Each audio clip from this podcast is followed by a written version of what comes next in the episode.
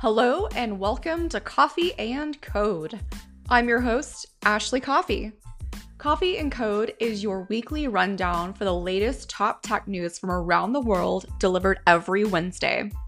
On this show, you'll find a mix of the latest news in the tech world, including privacy, infosec, startups, and more, including interviews with experts, innovators, and practical everyday tech tips to level up your life. Subscribe to Coffey and Code to be notified when new episodes go live. You can also find me on Twitter at Ashley Coffey underscore. That's A S H L E Y C O F F E Y underscore. And on Instagram at Ashley R Coffey 89. Thanks for listening and welcome to Coffey and Code.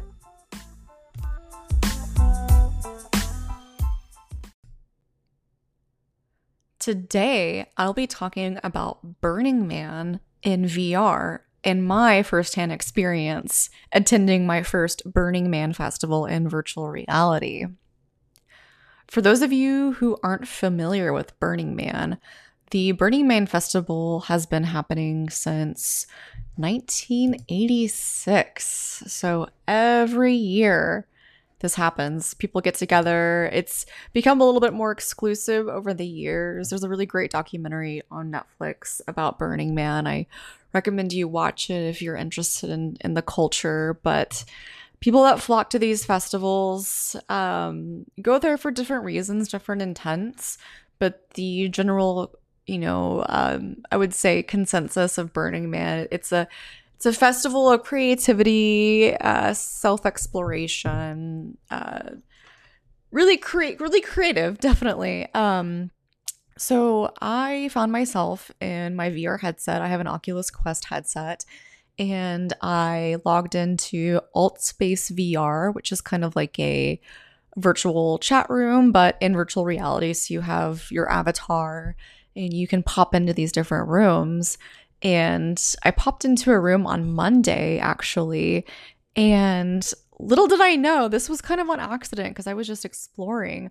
I walked into my first Burning Man event in virtual reality, which blew my mind. Um, the setups that they have, there are different camps that you can portal into, and the people that you're seeing, you can actually interact with. You can talk to them. Um, I met a nice gentleman who had been fortunate enough to attend Burning Man in person about two years ago. And I asked him questions about his experience, what was what was his takeaways from the experience, and how did it impact him on on a personal level. And I was really blown away by his response. Um, he definitely felt like it promoted more awareness and the ability to interact with people without being afraid. He admitted that he's more of a closed off person, kind of shy, and he felt like the festival helped him open up um, and shared that everyone at the festival was incredibly supportive and he attended the festival sober and had one of the best experiences of his life um, being in that camaraderie um, being with those other people. So I, I asked him kind of how things have felt different with this year's festival considering it's virtual and not physical and it was a positive response it seems that the what are called OG burners were incredibly supportive of the idea of going virtual and having this event in in VR.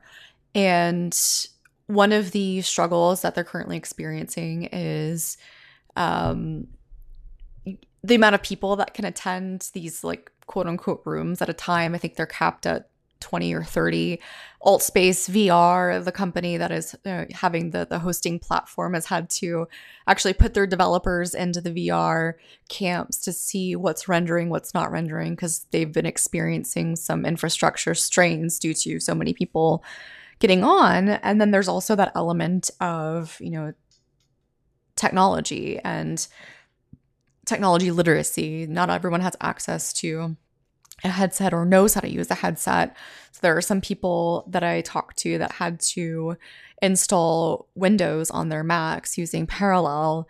in order to download Altspace VR, and they're able to have a two dimensional experience um, in in Altspace, but they're not able to use their hand controls. So that's another element of not being able to like fully express yourself. I'm the type of person that really talks with their hands, so it's someone it's someone actually called that out of, hey, I see that you're talking with your hands. It's really cool. How do you do that? And I tried to show them, and they were on a computer, so they weren't able to use their hands. I digress.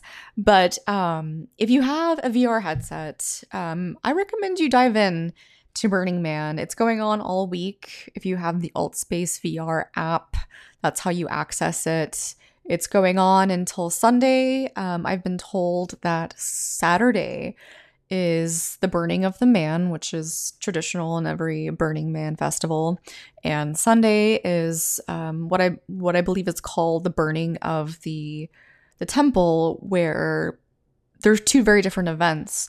Um, from what I gathered, Saturday is more of a observation, watching something beautiful burn, and Sunday is more of a um, cleansing, so to speak. So, for example, if people are struggling with a cigarette addiction or a loss of a loved one, they'll put a pack of cigarettes in the temple or a picture of the loved one in the temple. And once that burns on Sunday, it's kind of a sense of letting go. And apparently, it's a really pro- prolific experience, which people walk away feeling very emotional, crying, just feeling very connected, but also it's it's representative of of letting go.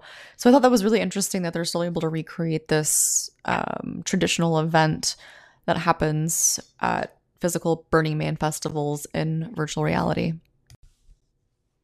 I'll be documenting the rest of my Burning Man experience in VR throughout the rest of this week. I've been trying to spend at least 30 minutes to an hour kind of interacting with other people and seeing what's going on. Last night, people were trying to take virtual drugs, which was interesting. Disclaimer no one was actually taking drugs. They were pretending to in VR, um, as you do in Burning Man. But um, if you're curious about more experiences in that realm, uh, definitely check it out. Again, it's Altspace VR.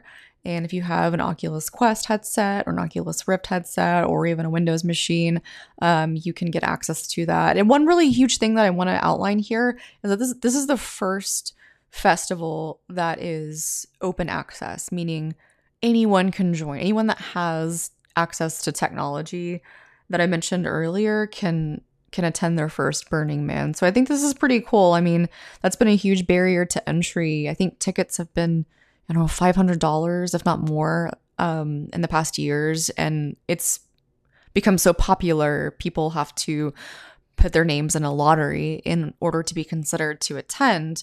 Um, so the fact that the the barrier to entry is very low, considering it's it's technically free now, definitely dive in and take a look around and experience it and document it. I've been taking little um, screenshots inside of the experience so that I can do a little blog post write up on uh, my first Burning Man and also, you know, the first Burning Man to be in VR. So I find this incredibly fascinating and interesting. Um, I hope you do as well. But if there are any other events happening in VR that you would like to see covered, please let me know.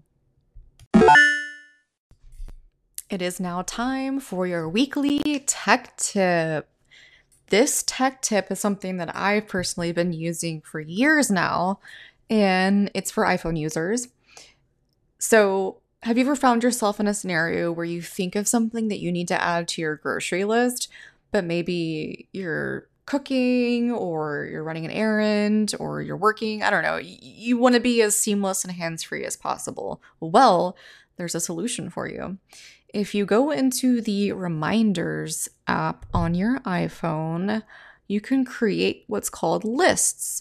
So, what I have set up in here, I have little lists that have different titles. So, for example, I have what's called a grocery list, a heads up list, um, a random list. It, you can make it whatever you want. But the beauty here is I have this set up to where if I say, Hey Siri, add Brussels sprouts to the grocery list.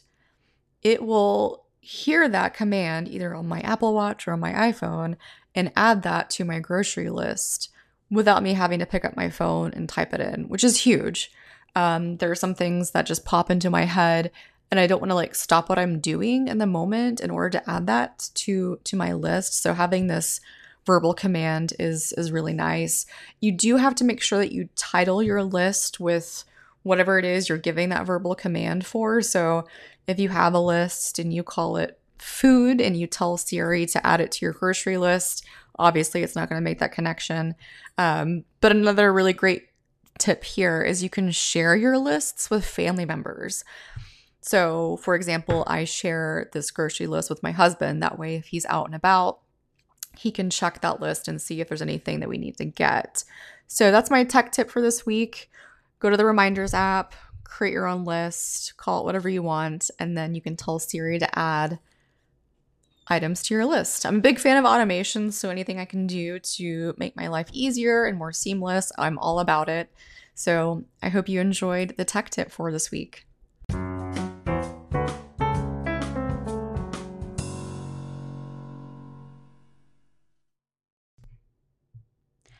And that's the scoop on coffey and code. If there's a specific topic that you want to hear more about, let me know by visiting anchor.fm forward slash coffey and code forward slash message. I'd love to hear from you. Before I leave you today, I would like to give a special thank you to Just Good Coffee Company, the official coffee partner of Coffey and Code. Just Good Coffee offers a carefully crafted selection of coffee from some of the most revered coffee producing regions around the world. Their commitment to offering exceptionally good experiences extends beyond just the products themselves, but extends well into the community, which is awesome. Their mission is simple to offer good coffee and coffee for good. From cup to community, that is the sole purpose of Just Good Coffee. Be sure to check out their newest culture collection. These blends are carefully crafted and roasted to perfection, each with origins from within the great continent of Africa. You can find them at justgoodcoffee.co. I am personally a huge fan of this coffee. It tastes so good. Um, I drink it while I'm recording this, and um, nothing but good things to say about this coffee company. Shout out to my friend Ray. Thank you so much, and thank you all for listening. And be sure to subscribe to be notified when new episodes of Coffey and Code go live.